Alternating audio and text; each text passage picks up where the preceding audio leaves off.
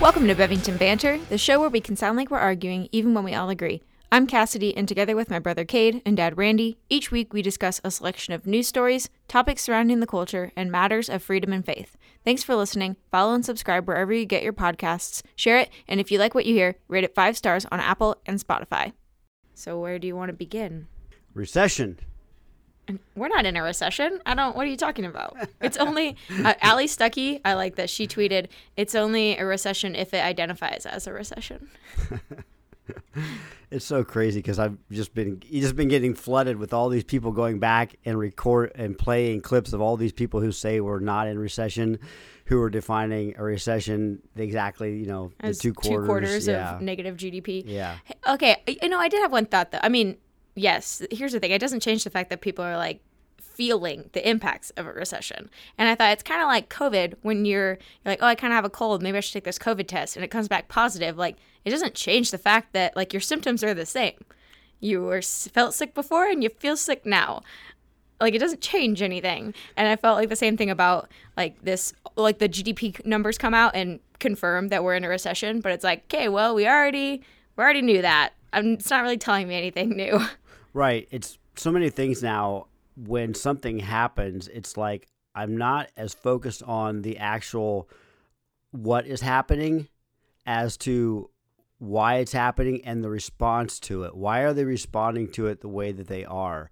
For example, if you say, well, if they want to say we're in recession because we have two consecutive quarters of negative GDP growth, um, if everybody out here living life still felt good about their economic situation, it wouldn't matter. It wouldn't hurt them Yeah. so bad on um, on the upcoming elections. What's going to hurt people currently in power in the upcoming elections is not the label that you put on it. It's what people are experiencing, and and the only hope they have because they can't turn around the economy for two reasons because one it goes against their political and ideological agenda to go back you know to more of a trumpian system of of, econ- of the economy uh, and they don't have enough time to really you know turn it around significantly. They could do a few things that will help but um, so it's it's about what people are experiencing. So the only hope they have is to relabel it or or not label it. And I saw that uh, Bongino reported that Wikipedia in a 24 hour period Yeah. went in and made 47 edits to well, people the- can change that. So, yeah, but there were 47 were edits changing it and they were made to the back, change. yeah. Yeah. but not anybody can. That's one thing. Not anybody can Yeah. edit Wikipedia. I can't edit Wikipedia. You have to be some. You have to have a record or something. You can submit stuff, yeah. So, anyways, it, it just lets you know. That's when you go. So, why is this going on? That's the more interesting question. Well, people are so they people's attention spans and their memory is so short term. I wonder how much even like how gas has gone back down a little bit if people will forget. Like they'll just see they forget that it's still up from what it was. They just Right. see, "Oh, it went down." Right. It drives me, and I hate to say it, but those are the kind of moves this re, this releasing of the million barrels a day to try to help bring the price down um, on gas, knowing that there are it. Sometimes I think we forget you only need to change a small amount of votes. It's to true. so you only need about three percent of stupid people. And I've heard some polling that some like the Senate races aren't as Right. good as all the red, you know, everybody was saying it's this red tsunami. Right. It's it's tighter. It's not looking as great as they thought. Yeah, I, I had seen an article where it's like, yeah, they're separating the terrible leadership of Biden from the rest of the yeah, Democrats. from the party. Yeah. Yeah. He's just some crazy like fluke. what I would party's say what I would say to our listeners today is you got to understand that those rest of the party Democrats they're the ones that are causing Joe Biden and his administration to implement the policies that they are implementing. Biden Yeah. isn't doing this on this stuff on his own. I mean, I've I've followed Joe Biden as a politician since 1988 when he was you know outed from the presidential race due to his plagiarism, and he is he is not what we're seeing now. Well, he is in that he goes along with whatever you know gets him the most time and the most power. Um, but ideolo- he has no ideology. He is doing what what these the rest of the Democrat Party want him to do. So you can't really divorce them. I know they're trying to make that case, but it's not it's not a legitimate argument. When you said he has no ideology, I thought of a line from Hamilton, the where Alexander Hamilton is the character is talking to Alexander Burr, and he says, "If you stand for nothing, Burr, what will you fall for?" That's uh, yeah, that's an old that Yeah. saying. Variations of that saying have been around for a long time. I'm sure. So it's yeah, you have to you have to have some you have to be grounded in some principle, or I mean, even, it's even biblical.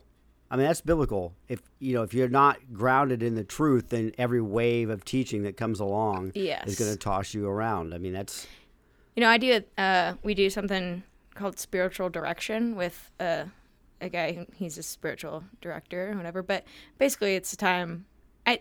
It's actually. I thought I was gonna hate it at first, and I did. But then, once you like get into it, it's actually. I, I look forward to it now, because I don't spend time like reflective and thinking like, what is God showing me? What's He teaching me? Where's He leading me into? Until I get there and like he makes me think about that stuff and asks me those questions. So, but um, we uh, we were talking about. I was saying I, I feel like I I want to be more open, like just constantly open to like the voice of the Holy Spirit and listening. And he was asking more about that, like not in a way that open to um whatever comes like i'm just going to go along with or like accept whatever new thing comes. But in a way that like because then you're blown and tossed by the wind. I don't want to be so it's like this balance between being rigid to where you think you know it all and you like the pride of you're not open to the fact that you could be wrong or to new ideas.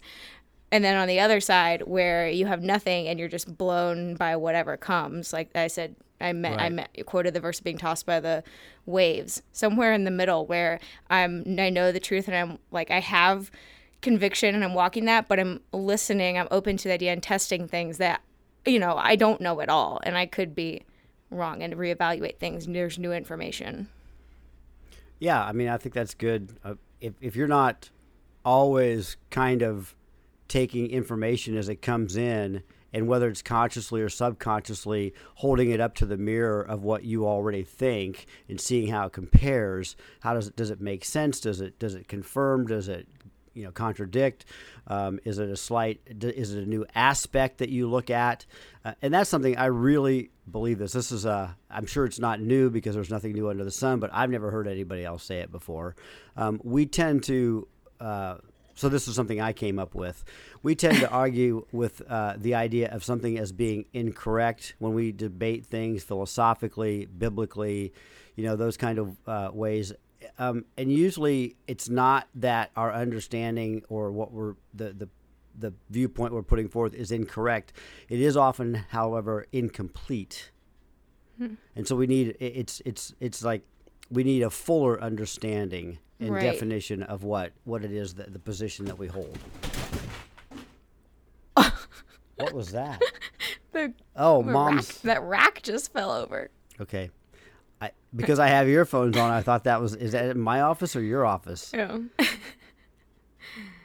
uh, anyway, Mom incorrect. has piles and piles. Yeah, of clothes. Yes. Yeah, it's um, so oftentimes like when I have discussions with people biblically from a, a philo- you know theological standpoint, it's like my my what I'm saying or what they're saying, it's not really you know incorrect. It, it's just it needs a more fuller, With your broad- limited knowledge and understanding, that is Right. the conclusion that you have. Yeah. Right. If you were to make an argument that power, you know, power of the power of God and the Holy Spirit active in your life comes from a time of prayer and fasting, um, you could certainly make that argument. But if you if you uh, ignore the fact that power and, and and guidance from the Holy Spirit also comes through um, holiness, study of Scripture, wise counsel, all of those are ways that we can grow in power and, and wisdom of the Holy Spirit, not just the one. So if you argue that it's just simply prayer and fasting that does that, then you have an incomplete understanding of how we become more empowered by the Holy Spirit.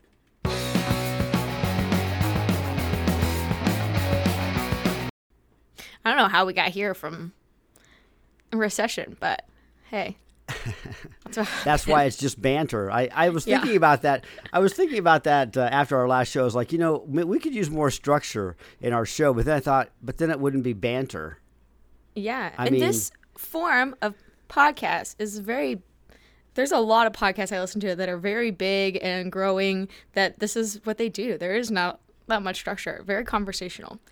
I have to admit, though, I do listen to, um, you know, and that's what's different because I a lot of podcasts I listen to are just an individual, so they have a format. Like I really right. like, Because you have I to. really you like, can't just yeah, m- mindlessly you just babble Right, on Yeah, I by really yourself like with uh, Matt Knowles or pff, Matt Knowles, Matt Walsh, and and uh, Michael Knowles. They have very specific uh, format to their program every day, the way they walk through their program, and I really like it.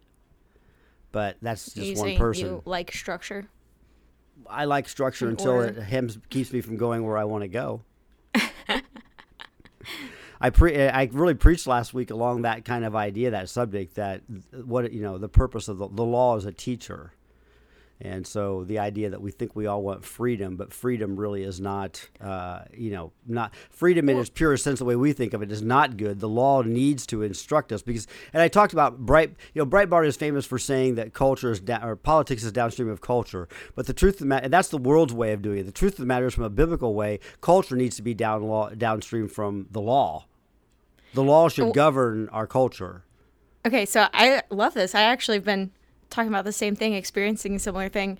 So basically, we have no idea where we are. We have moving our theology segment from where it's normally at the back up, apparently. But I also so recently I write on Substack, and you could go read Cassidy's commentary, uh, an article of something that I ex- went through of a past with an eating disorder, and then coming through a lot of healing, and then at camp as a leader, realizing that there was still like I, I equate it to basically like here's a ball and chain, and you've got rid of like the you've filed through the chains and you got rid of the ball like the main weight but you're carrying around with a little bit of that weight like it's still shackled on those chain links. And you may not even realize it but talking about hebrews 12 saying lay aside every weight and run the like especially the sin that so easily trips you up and run the race. And so um, and realizing there was still some weights and like or you could say crutches too i realized that i'd been a vegetarian ever since and that was a good thing. It helped me. When i wasn't healthy it helped me to start eating more and getting healthier.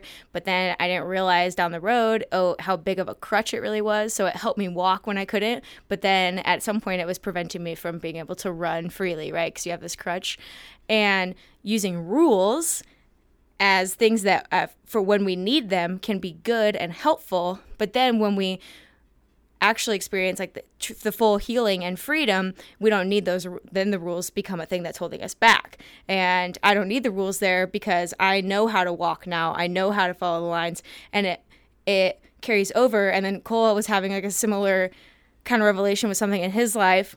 And then i was saying how it it also equates to like the the law. This is in general like what you were saying how the law is a teacher. And in, like in galatians him talking about how we why we had the law but now we live under a new like don't make yourself uh subjected to all these things in the law anymore because we have a new covenant. But the law was there first as a teacher, as you said, or the rules, in my analogy, the guidelines, when we didn't know how to live. Because we didn't have, when we don't have the Holy Spirit or the full understanding, we don't know how to listen and follow the leadings of the Holy Spirit fully. We need the law to guide us, to keep us in the right. But once we are matured in our faith and we have that, we know how to listen to the Holy Spirit and we want to and we follow his leading. We don't need the rules so much anymore because we know what to do. We know how to live. We know what's right and not. Do you see a, you know a couple things about that? I think that's a really good point. And what I see in the difference between the law and salvation by grace, the law is uh, applicable to 100% of people. Don't commit adultery. Don't steal. Don't lie. Um, but when we you transition to salvation by grace, you see, and you read this in Scripture, it becomes more personal. What the Holy Spirit guides us as an individual with the with the law as a backdrop, kind of lighting things. But something that is permissible for you is not permissible for me. Right. So it becomes more personal under the new covenant, where the law is 100% applicable to 100% of the people. Now, the other thing is, um, the law is still in effect and it still applies to everybody that is not saved by grace through faith in Jesus Christ. When they stand before the judgment, they will if they are not if Jesus is not Savior and Lord, they will be judged according to the standard that we were given in the law. Yeah. And everybody fails to meet that standard. That's a problem. So yeah. Yeah. it's really interesting. I, I yeah, I just thought in the world the way we turn everything around, this idea and everybody loves this you know Breitbart saying of uh, politics is downstream of culture. Politicians are going to implement things that they see going on in the culture. They're going to they're going to turn it into legislation because it, it it empowers them and people go, Right. oh, I like They that. wanna stay empowered, But yeah. but it's from a biblical standpoint, the law should be governing governing our culture Yeah. not the other not the way we not. do it yeah so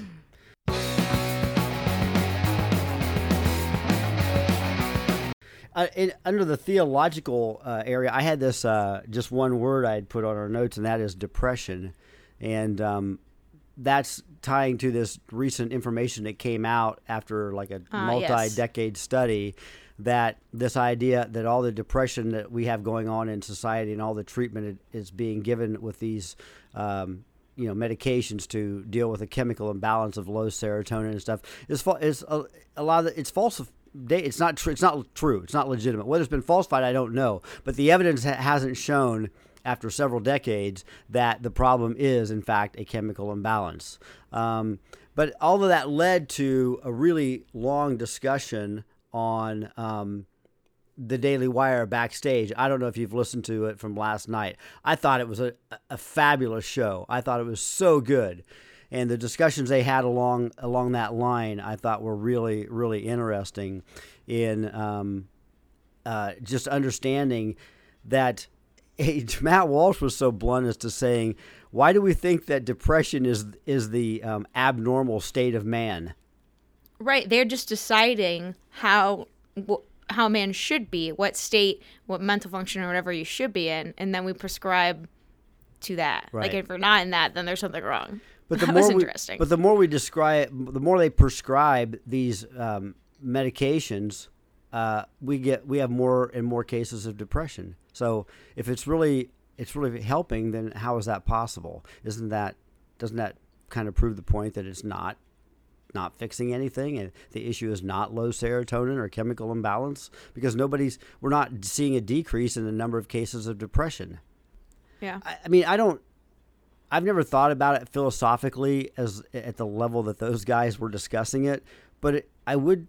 I certainly can see the point that they're making that life is we are we are we are fallen, um, and so from a Christian standpoint, we're fallen, and there's always going to be negative things that happen, things that we would prefer not to happen, things we don't like, things that annoy us, things that cause problems for us. There's anxiety, there's friction, there's stress in our relationships and everywhere else, and so it's it. You have to really work uh, and be conscious not to fall into a depression over those kinds of things.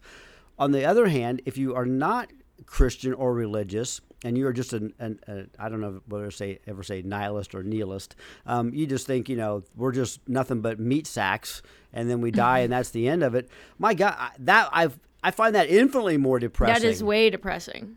I mean, what if I really believe that? I would just go put a gun in my. I mean, I, I Right, I like shouldn't what- say that, but There'd be no fear. Um, I don't. I actually was talking about this, kind of about this with one of our students last night at youth because she was I'm talking about.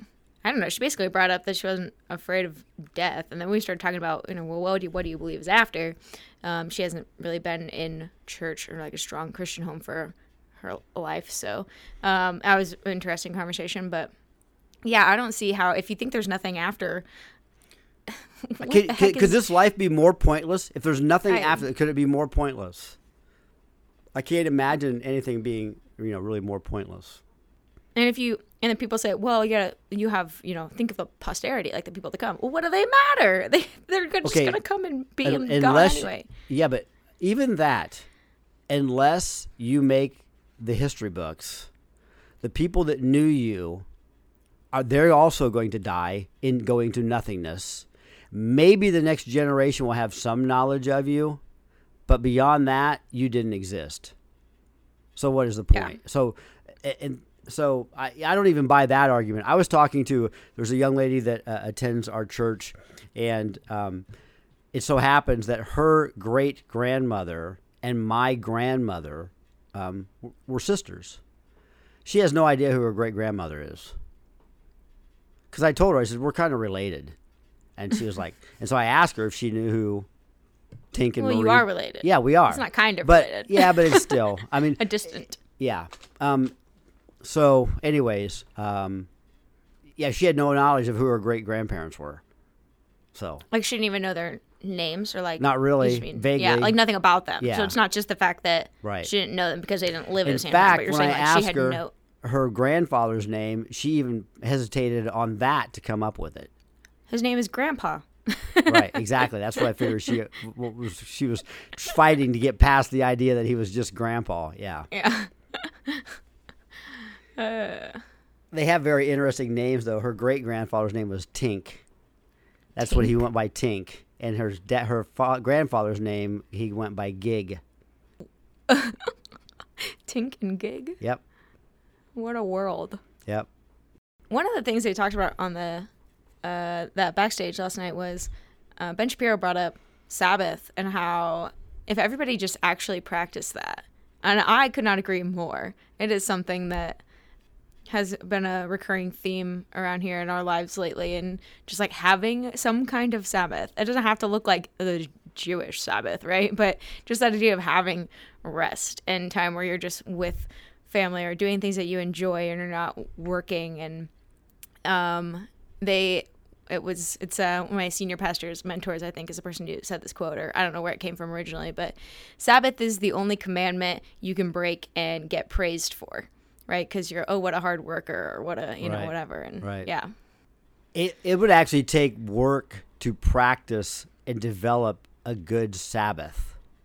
yeah because it's what I find hard about that is that it's hard to turn off um, the thoughts of preparation for what's coming the next day and then starting into the next week. And yeah knowing- or just feeling thinking like you're being unproductive like we have such an idea that you can't be yeah, that's um, the ten years I spent at Lighthouse really uh, made it very, really damaged me in my ability to relax because I worked so hard those ten years. And let me just tell anybody out there that's listening that uh, is in ministry or thinking of going into ministry, if you haven't figured out yet, it is a lie straight from the pit of hell that if you work harder, the church will do better. I'm not saying you shouldn't work, you know, do your job and fulfill your responsibilities and be prepared, but just simply working harder, doing more will not make the church become what you want it to be or what you think mm. it should be. So, Well, and a healthy church is not necessarily determined by numbers. You can have a lot of numbers and be an unhealthy, like not actually discipling, growing people, whatever. yeah. So a lot of metrics for how do you measure I if don't your even church is quote unquote successful. Yeah, I don't even know if I don't even know if that's a if there is any way to do that. Yeah. So I always looked. I I've had heard somebody say this one time. It was like you know you want to pastor all these people and have a growing church. They said Jesus discipled twelve guys, and one of them and one of them and one of them blew it big time. Yeah. So I thought wow. that That was I've never yeah. I thought that kind of put it in perspective. I feel a little better now. One of them turned him over to be crucified for some coins. oh man. That eh, that goes back to where I kind of started this. We are a very we don't because we live in this as our norm. We do not appreciate how broken we are. Oh yeah. I, I like to think sometimes um, we don't think much of like the minor little annoyance, the fu- the little tiny inconveniences that come along because they're just there. That's just such a normal, Right, You're so normal used to it. Yep. And I'm like, think about the most minute annoyance or inconvenience that will not exist in heaven. Isn't that amazing? I find that just utterly amazing. No- pretty nothing. amazing. Nothing. That's going to be, yeah. To be incredible. Wow. I'm trying to think of like the littlest things that annoy me, and be like, "Don't, I'll never have to. We'll never have to put water in the Keurig. It'll just." You mean I won't have to put water in the Keurig because mom always runs it dry and leaves it for me to fill up? Cole which, always which fills is it not true. So unless Mom's he's been filling it a lot lately. unless he's you know out for the army thing like for the whole weekend or whatever, I never have to do it. But We- I have, have- to do it here at the church. We have so much coffee at our house. Oh my gosh. Mom and Annie Jeannie just made another trip to uh, what's the name of that place in Wapak? Wyman's Winans, yeah. They took Annie. not a sponsor, Took Annie. G- if they want to, it can be. Buckeye Blend, we'll take it. Yes. took Annie Jeannie to the Neil Armstrong Museum. Oh, So she just left this this morning around. I don't know, it was about 11:30 11:30 or something. I didn't even know she's gonna be there until Mom Yeah. sent that picture of her at VBS. Callie is like, why does she have to go? oh, And she's uh, fun. She always was a fun aunt. Yeah. Well, Yeah. that's what Judy, what what mom said though. She's all like, yeah, she goes, when I'm here and watching the girls, I can sometimes take a little break and go, let's put something on the TV. He goes, but with Annie and Jeannie, it's like, let's go play on the swing set. Let's go play in the water. Let's go Oh. to the park. Let's go. Yeah. And she didn't say my arthritis cannot. Well, she just does what she can do. I know. They had a big time.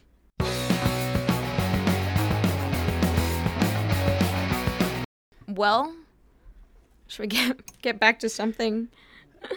Well, there uh, there are some other promising things that I've seen. I mean, with all the insanity that goes on that I can get frustrated about, I I- I'm going to focus on a few positive things. And that's I heard uh, Governor Ron DeSantis talking the other night uh, as uh, along the same lines as uh, also I heard an interview with um, a guy named Riley Moore, who's the treasurer, state treasurer for West Virginia, and they are both talking and they're in the efforts of passing legislation within their states that will that's going to prevent these big investment groups and state retirement funds and all this stuff. They can't be involved in ESG and get state contracts and do business So- and What does that? How? How, how does one?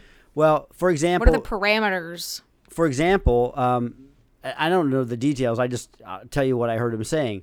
Um, let's say you're Florida and you have your state retirement funds are invested in these asset management groups, like and I'm going to use BlackRock because they're the biggest and they're probably the most woke. Um, so uh, BlackRock takes money that comes in from the Florida State Retirement, and they might purchase and invest in projects that are funded by or owned by the, the Chinese, the CCP. And um, Florida's saying, no, you will not do that, or you will not get our, like, you know, um, billions and billions of dollars uh, to invest. You, we're not going to do business Mm-hmm. So- with you anymore. I'm yeah. I'm just wondering how they because there's nobody out there that's saying like we're the ESG companies. So I'm just wondering like, how you put the parameters around. You know, you can't invest in so like Chinese people who are associated with the Well- Chinese Communist Party, people associated with Davos or the World Economic Forum Right. or what. here's the other and other part of it is, and it's something I've been talking about uh, uh, even on our podcast on a personal level. But they are going to, um, they want to combine and take back their voting proxies rather than, rather than you know because they have all these shares of vote that represents votes. Well, BlackRock votes those shares for them. They're they're saying we're taking these these huge blocks, and they want states. He wants to get other states to go together with him. So it'll be huge blocks of votes because they use those proxy votes. And BlackRock is like there might be you know gazillion people invested in BlackRock, but they're making almost every single vote. It's what BlackRock wants. So they put the people on boards of companies that they invest in um, that they want, such as um, Exxon um, Mobil, they, they they had a plan to increase their oil production like over the next ten years, like by twenty percent. Well, BlackRock came in and voting all these proxies, replaced two people on their board and putting green people, and they didn't. They went from like increasing it by twenty percent to like to re- actually reducing their oil production, and that's counter. That that's that hurts the investor. You're, you're using my own money against me. That's not what I want. I want them to expand and make more money so that I make money. You're you're voting against my own my interest. Yeah. So DeSantis was saying we're trying we are as a state and we're trying to get other states to work uh, in agreement to where we are taking back all these votes. They're- They're not voting our votes for us and doing what they want. We'll vote them, and we're going to vote in our own best interest and in our investors' best interest. So I thought those, you know, I thought those were really good things. I, I mean, I, I he's if not, it's got to be done, and he's taking it on, and I'm glad he is. And it, the more that it's out there, the more it'll get discussed and more it'll get written about. Maybe more people will get on board with it and start doing the same kind of things. Because if you, we keep hearing that the uh, economic pain that we're feeling is because we're in a transition, right? They keep talking Right. about transitioning. Well, you got to ask transitioning, why are we transitioning? Transitioning to what? And what is the impact of it? A new economic structure. Yes, it's a new economic structure, a new cultural way that we do business here in America, the way that we interact with each other socially and politically and all that. But when you boil it all down, what they're it is when I Right. keep talking about ESG, that's what they're trying to transition to. And I also realized last week that we said when we were saying what it stood for, we said economic, social, and but it isn't environmental, it environment? Yeah. environmental, social, we, and we ended up talking about environmental. Yeah. So, so it, they're talking about tr- transitioning to this ESG model, which is what BlackRock and these and Vanguard and these guys are, are, are promoting. The trouble is, is that Sri Lanka was touted ten years ago. This is they're going to get all this money to invest in Sri Lanka if you'll follow the ESG model. And this is going to be our proof that this is really good. This is going to be our model country. And they've collapsed. And Right. and there's and there's revolution there and rioting and the and uh, it's you know food prices are double. It's it's a disaster. That's what they're trying to transition to. Can't wait.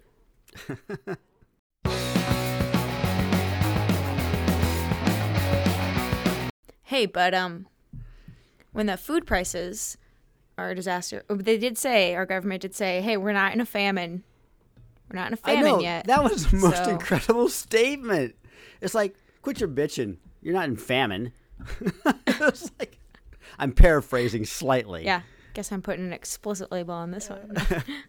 okay, but on that topic, did you hear that this was a couple weeks ago now, but the New York Times published an article that was titled A Taste for Cannibalism? Yes.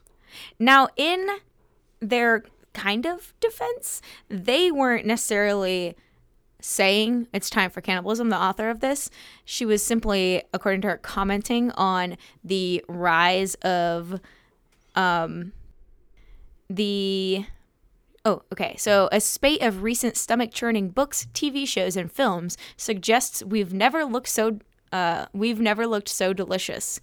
So, to one another is what the author wrote, and just saying all these other things in media or pop culture where there has been um, depictions of cannibalism, and she said that cannibalism has a time and place citing all these things and i i just yeah. It's, it's interesting though that all these depictions of it are in like you know worst case scenarios people like pla- plane crashed in the you know whatever very kind of lord of the flies esque and they had to eat each other or one where it's like this sadistic doctor that's like killing and eating women and um but all these things in media and said a fascination with cannibal- cannibalism, perhaps not surprisingly, can toe a fine line, but then goes on to This is one of those places I'd be like, okay, why? Why is this being written? Right. Because I don't think m- most people have. While there are some people that could and some people that could not, you know, do this whole survival. Your plane crashes in the Andes and you're str- stranded, and there were some people that were killed and you, you know died in the crash, and you after a couple weeks you end up eating them. I, I don't think anybody you know everybody understands that whether you do it or not that's something else but everybody understands it so so that's not what she's writing about what is the point of this article why does she why is she writing this and i i don't have an answer for that but i can't imagine it's a good thing So the author wrote, I think that we're obviously in a very strange moment. and noting the coronavirus pandemic, climate change, school shooting, and the country's current political state as possible factors, whatever that means. Also, at one point, said some kind of depiction of capitalism, you know, like your dog eat dog world or something. Uh, an, the author of one of the novels s- posed that her theory that is that cannibalism quote might be an antidote to the actual horror of what's happening to the planet just bizarre Well, they're doing every. There's all kinds of things that you see going on that all seem to be targeted at reducing the world's population. yeah Um, So, and so but, she's I talking about the horror of the planet. I have to assume Right. she's talking about less people, so Mother Nature can. i think know. she or like climate change or that we're moving toward Right. you know we won't be able to have food food shortage we'll have to eat one another This whole idea of climate change and the fact that we have warmed, um, I guess, two degrees or so after the, over the last hundred years. Um, t- can you point to the downside of it for me?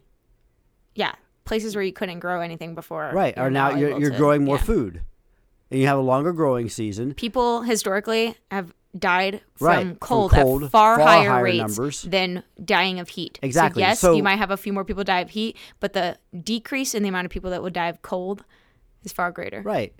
So I, I don't even even if I thought it were man, you know, and I, I I won't deny that there's fluctuations cyclically in the climate over hundreds or thousands of years, but I I don't I'm not really sold that we're causing it, but even if we have this minor change, um, I can tell you. I mean, this is one of the advantages of being old enough. Um, it's no, I don't see anything happening now that didn't happen when I was a kid. And while for for some places, I know this summer is really hot. Um, it's not here. This hasn't been a warm summer at all for us. Yeah. I mean, Um, it's the- hot here, but it's not like a record. Like it's always hot here. this is a high had- desert. we've had rain. Our crop, the crops are going to be uh, off the charts. I think this this uh, this fall uh, harvest because man, the, the with we've gotten rain at when it needed it. The corn and the beans have you know just gone nuts. Um, it's actually green here right now, where it's usually like I'm on my third or fourth week of not mowing. Um, so Along the lines of cannibalism, can I give you another uh, weird thing? sure, So there was this was last Halloween. It came out. It was like a you know at the Cannes Film Festival with I think a partnership, some kind of horror. Like it was supposed to be a you know Halloweeny thing, but a vegan burger with a marketing campaign claiming that the patty tastes like human meat, and it won an award at the Cannes Cannes Lions Festival of Creativity.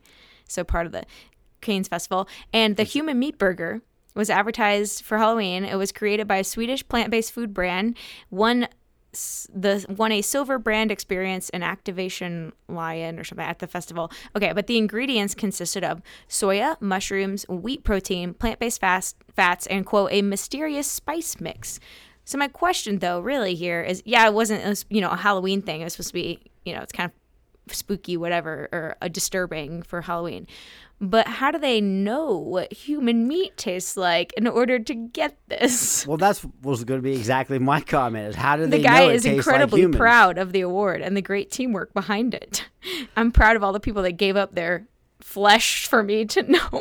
Can I suggest though that even different people might taste somewhat different depending on their diet and oh, depending Oh, on their fat content? I'm sure. So, who's to say this is specifically what humans taste like? I don't. know. I want to know where this idea of cannibalism, how is this this is really rude and insensitive to our vegan and vegetarian.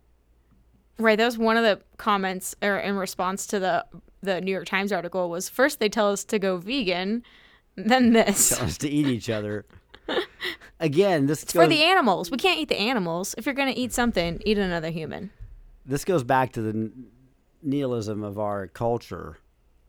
You know, But I wonder how there are like there's documented stuff of like cultures that work that practice cannibalism. If you eat too much human meat, you will go insane. really. Yes, I remember I learned about it in my anthropology of religion class. It causes you to go insane. Does there, do they know why? There, yeah, something certain proteins or something. But yeah, you'll basically lose your mind. I I kind of connect this idea of it being this food source for um, the new Saudi Arabian, the line. They're just going to have a No, big, that big butcher shop of human beings. I think you're not going to know though. No, you won't know what's- have you seen? Yeah, have the video? Literally looks like every single depiction of a, you know, dystopian uh book movie no, you know novel whatever so it very much felt like a soylent like you wouldn't know at the, end Right. you would find out soylent, Soylent green, Green, is people right. right in, the- okay, in so the line- Yeah, you have to explain this. For yes the haven't heard it. line is the this i mean it's such an idea it's so far from being done their Plan early City. dates were like 2025 but it, they were like oh it's going to be longer than that but it's a saudi arabian saudi backed thing it's going to be in saudi arabia this planned like basically utopian city society. It is i remember like over a mile long and it's just like and 500 meters tall and 200 meters wide. And it will be designed they say in three dimensions. We'll link the videos watch the videos the tweet the one on the tweet super weird where everything that you need will be within five minutes every daily need will be within five minutes of walking distance.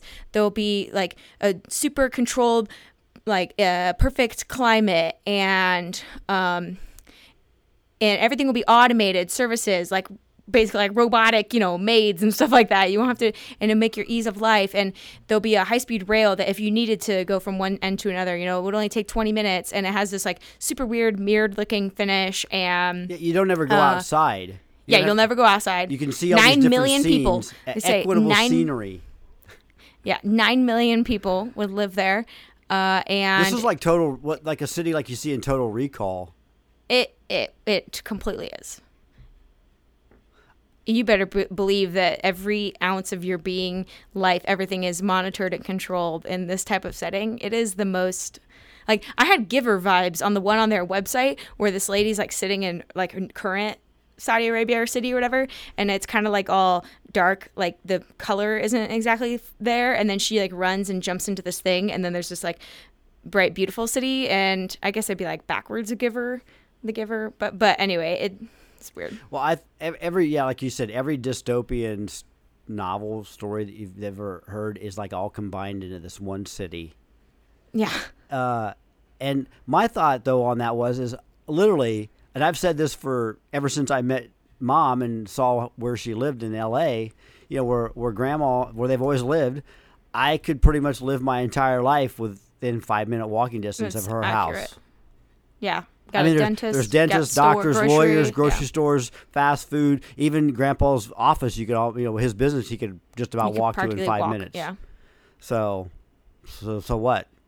So their thing is there's going to be no, uh, no, no vehicles. So you're not, you know, p- putting out pollution and all this kind of stuff. Um, yeah, it's 106 miles long. I think is what it worked out to. Yeah, just so yeah, and, and that's why I connected this. I could totally see there's a big part of it just producing Soylent Green for people to eat as they sit in their apartments and take drugs to anesthetize themselves and play video games or whatever. So, be good times. Can't wait.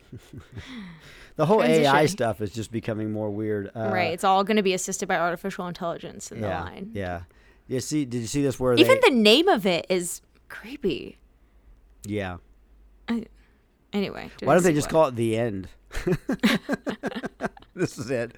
This is the and, end. and it's just like this beautiful like civilization. mirrored line right raised up in the middle of the desert in the in the videos like it's just I heard people saying like, well, why don't they just build that oh, down? oh there's no on the cars southern no border? roads Right. that was something right. we didn't say yeah, There's build it on the southern border and just let all the immigrants just like walk move into it and they don't need to go any farther.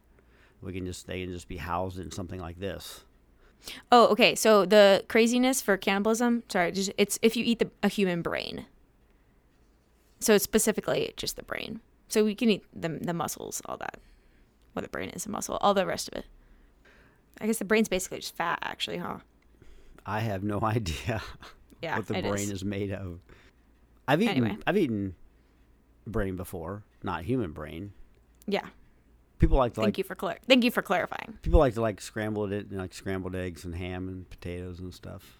And you just in in that concoction Kuru. you don't even remember. The really illness is it. called kuru. If you eat human brain, you might get You kuru might get kuru. Is that and die. is that like a variation of cuckoo? you might get That's good. cuckoo.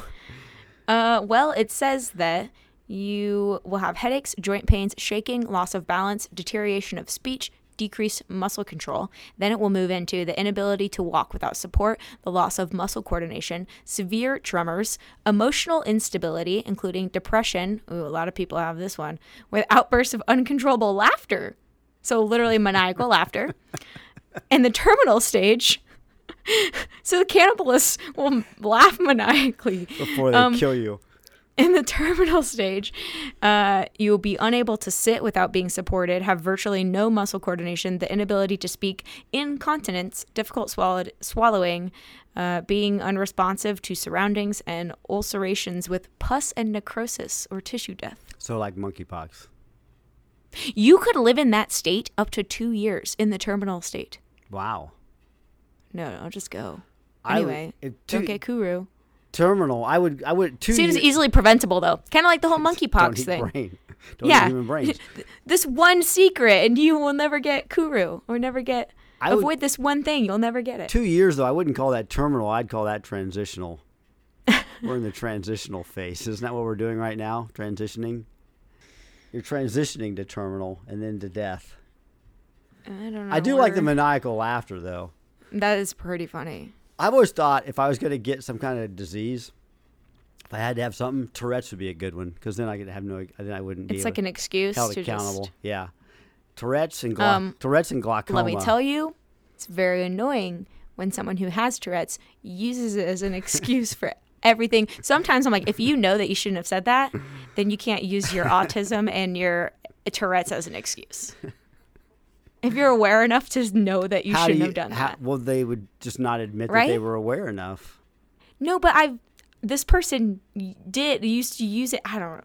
I think that sometimes she was totally using it as. Was this your roommate? Yes. Yeah. Well, she was only my roommate for a few weeks, and then she was my suite mate for a year. But yeah, I mean, she was really smart. But oh man, I've never seen like a more rude and like socially unaware person and loud to to boot to put on top of it. What's that? What was it? What's what's her? What is it called? It's in Her syndrome? Asperger's. Yeah, Os- yeah, Asperger's. Yeah, and she had Tourette's as well. yeah. I remember uh, having a But conversation. some people she didn't have like the muscle twitches Right. so much, but I- some people I've seen. I had a conversation with a with an adult gentleman that I thought that you know maybe he should consider that he had Tourette's, He might have um, or not Tourette's, but uh, Asperger's. Asperger's, and and I, I there's a there's a like a symptoms for adult adult Asperger's, right? Because he has was always having conflict and changing jobs constantly and da da da da. And I guess at one point somebody had told him, you know, I guess these are his words that you know he was a real dick or whatever, and he said I'm not a dick, and I'm like well, and, but he didn't want to hear that he had Asperger's Right. either. I said well. You either have Asperger's reason. or you're a dick. I mean, Yeah, so pick one. pick one. So Yeah. Oh, he doesn't attend our think church. we've talked about that He doesn't before. attend we our thought every, church anymore. everyone was on the spectrum. Imagine that. but that goes back to like the whole discussion of depression being treated as a chemical imbalance as opposed I mean in his case maybe it is but for a lot of people it's just you have to admit this is what's going on in my life. This is where I am. These are the decisions I make. This is the way I treat other people. This is the so these are the kind of relationships I have. That has so much more to do Just with depression. ownership. yeah eh, than than just taking a pill for some chemical imbalance that maybe you do or don't have. And talk about like the stages of grief is basically what you're going through. And instead of entering depression, why don't you actually just take some ownership and make some changes yeah. and work to better Yeah, and you know what? That's something that I started, and that's yeah. When I became a Christian a long time ago, as I mean, I was an adult, but I had to I had to look at my life and where I was at. Um, it was not going well, and I had to admit that you know it was a product of decisions that I was making, um, and so you've you know I've been working ever since to to make improvements. make better decisions, have better interactions, take more responsibility, and I still fall way short, but just doing a little bit, taking a little bit of responsibility made a huge difference to turn begin to turn, you know, life around, to turn the ship around. You don't have to do it perfect cuz none of us are ever going to do it perfect. But you can even say I blew it big time I was so wrong and I acted poorly. I did, but at least take ownership for it and admit it. And then you can recognize why you are in a bad spot right now. It's not Yeah. because you have a chemical imbalance, it's because you did something you shouldn't have and don't let's let's try not to do that again. And it's so much more hopeful when you actually take ownership of it because that means that you might be able to get out of it or Right. there might be something you could do about it. If- when you don't take ownership and you're just like, oh, this situation is terrible. I can't believe this happened to me. You're saying something else, an outside force Right. is acting outside of your control. Right. Well, yeah, that's kind of depressing. But when you realize that you may have played some part in Right. it and you could, yeah. If it's just an outside force, then you are at its mercy. You have no hope in that. Yes. And this is not to say that there is not, there are not terrible and traumatic and painful Right. and hurtful things that happen to people that are due But to other people that were outside of control. them. Right, but how you respond to it, and that is your choice. Right. Yeah. one of my best So I don't want to say like take ownership of like if someone was abused or you know whatever. I'm not telling you to. Some of those things are certainly outside of your control and due to someone else's fallen state. But um, but in a lot of these situations that we're that people talking about, you did have some play in. Right. If you want to, you know, it it kind of I I kind of tie it together with the idea of success is the best revenge. If you were hurt by somebody, you know, if you were hurt by somebody and they wanted to keep you down and diminish you, the best thing you can do is overcome it. Don't let Yeah. them don't let them have that effect on your on your life. Um, and you're right. It, when you it, it is hopeful when you realize it is your most of it is your decisions and, and, and your actions.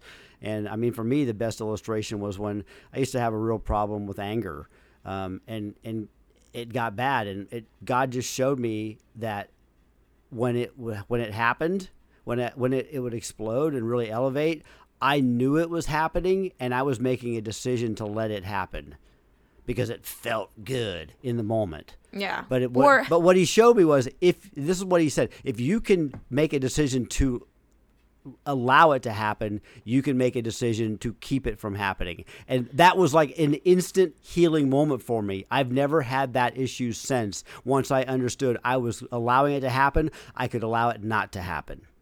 We have a therapist in our church who uh, he's i mean really a leading figure in some fields of mental health uh, especially when it comes to mental health and and guns you would actually he wrote a thing it's actually really good i think you would enjoy it um, i can share it to you but he um but he talked about this a few weeks back at church about like a lot of times we also just feel anger because as an emotion in place of other emotions uh it's like a go-to and that's when it like versus just let yourself feel the appropriate resp- emotion and respond and then you have to move through the feeling to then get so then you can actually think and have rational thought and like okay now what Yeah, because anger is not really, you're not going to have rational thought when you're angry.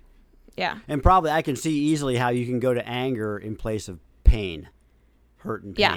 You're going to go to or anger. yeah and he talks about how like oh this example of you know you're on your way to work in the morning and somebody cuts you off and and you react like in your car with anger at the person but then you don't feel and then you carry this anger all day and then you get home like all day you're off and you're grumpy and you're irritable and you get home and then you're like you're never to believe what happened somebody cut me off and like this little you're you're still focusing on this little thing that happened hours ago versus your actual response when your heart jumped and all that was probably fear because they were cutting in and you had to react to it. And if you would have let yourself feel the right thing and then move on, you could have like and just okay, like okay, thanks, everyone's okay, you know, whatever. We rea- we reacted. So I'd be interested to hear why he thinks, why do people seem to have a desire to want to hang on to anger? Yeah, I don't What know. I'll it, send you. what is it about us about talk. that that we like? Yeah, I think there's I don't know. something that we like about being angry. Yeah. I don't know. Just try me.